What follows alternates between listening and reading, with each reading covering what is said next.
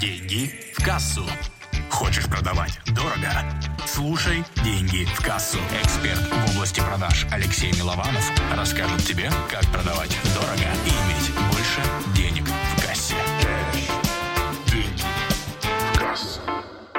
Как выступать так, чтобы тебя слушали и слышали?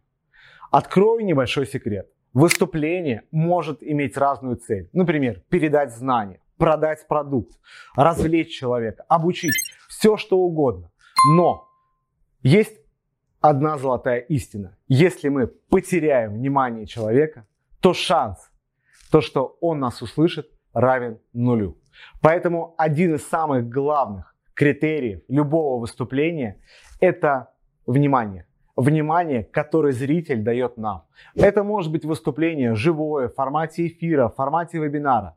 Наша основная задача – достигнуть того, чтобы зритель слушал нас. И если он будет нас слушать, то тогда мы сможем донести до него те посылы, которые планировали. Что для этого нужно сделать? Какие бывают инструменты?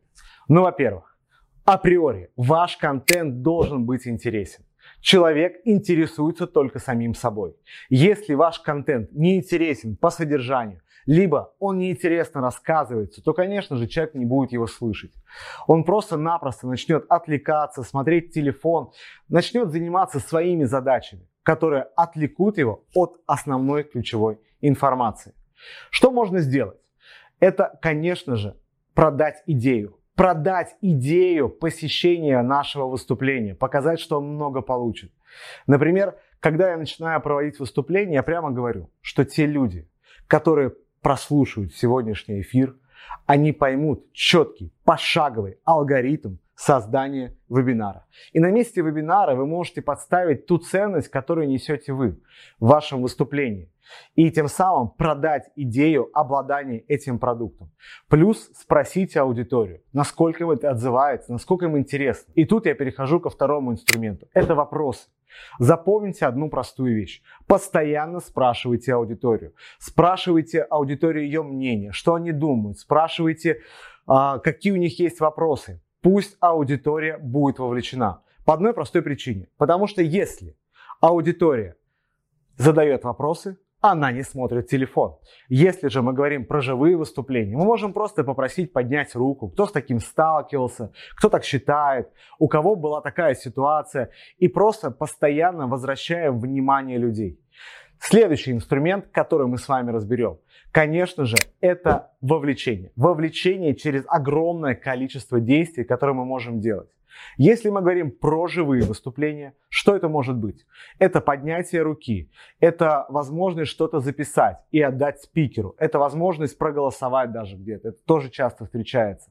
Это мое любимое сделать упражнение, когда нужно отложить все телефоны, отложить все лишнее и полностью слушать спикера. Если мы говорим про онлайн выступление, что мы можем делать? Мы можем просить человека писать. Мы можем попросить человека писать вопросы, ставить плюсики, комментировать. Мы можем просить человека переходить по ссылке. Мы можем просить человека даже подписаться на YouTube канал, как это я делаю тебя прямо сейчас. Потому что в других видео ты найдешь еще больше пользы. Следующий способ, который позволяет нам удержать внимание, это поощрение правильного поведения человека. Понимаете, когда будет сидеть человек у вас на выступлении, кто-то может копаться в телефоне, а кто-то может внимательно записывать. И вы можете сказать этому человеку, насколько вы серьезно относитесь к этой теме. Видно, что для вас это важная вещь. И то, что вас здесь ждут большие результаты. Похвалите человека, скажите, что он действительно молодец, то, что досмотрел, как и вы, до этой минуты это видео. На самом деле, каждый человек любит положительные подкрепления, похвалу. И когда мы это начинаем делать на своих выступлениях, на своих встречах, то по факту мы получаем внимание человека, потому что ему хочется соответствовать, ему хочется быть хорошим. Следующий инструмент, который мы можем применять, это юмор. Когда люди слышат что-то интересное, веселое, то, конечно же, либо они хотят этим поделиться, либо они хотят это подслушать. И я рекомендую заранее готовить вкусные, интересные истории, которые ты можешь использовать.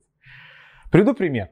В свое время, когда я работал с Алексеем Ворониным, а, наша задача была поднять продажи. И мы долго думали, как это можно сделать. Мы внедрили уже какие-то техники для повышения конверсии, да.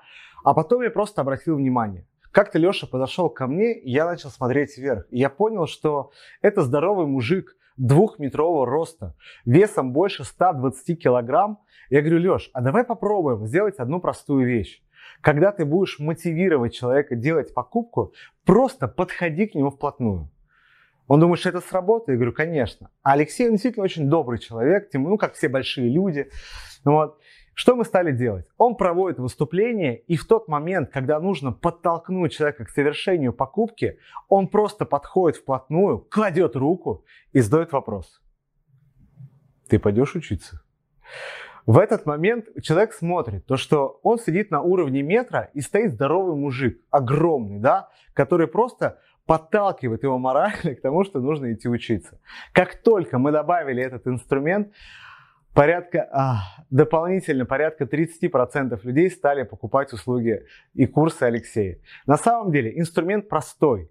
А, кто-то его может использовать просто как поддержку, да, там подойти, взять за руку и поддержать.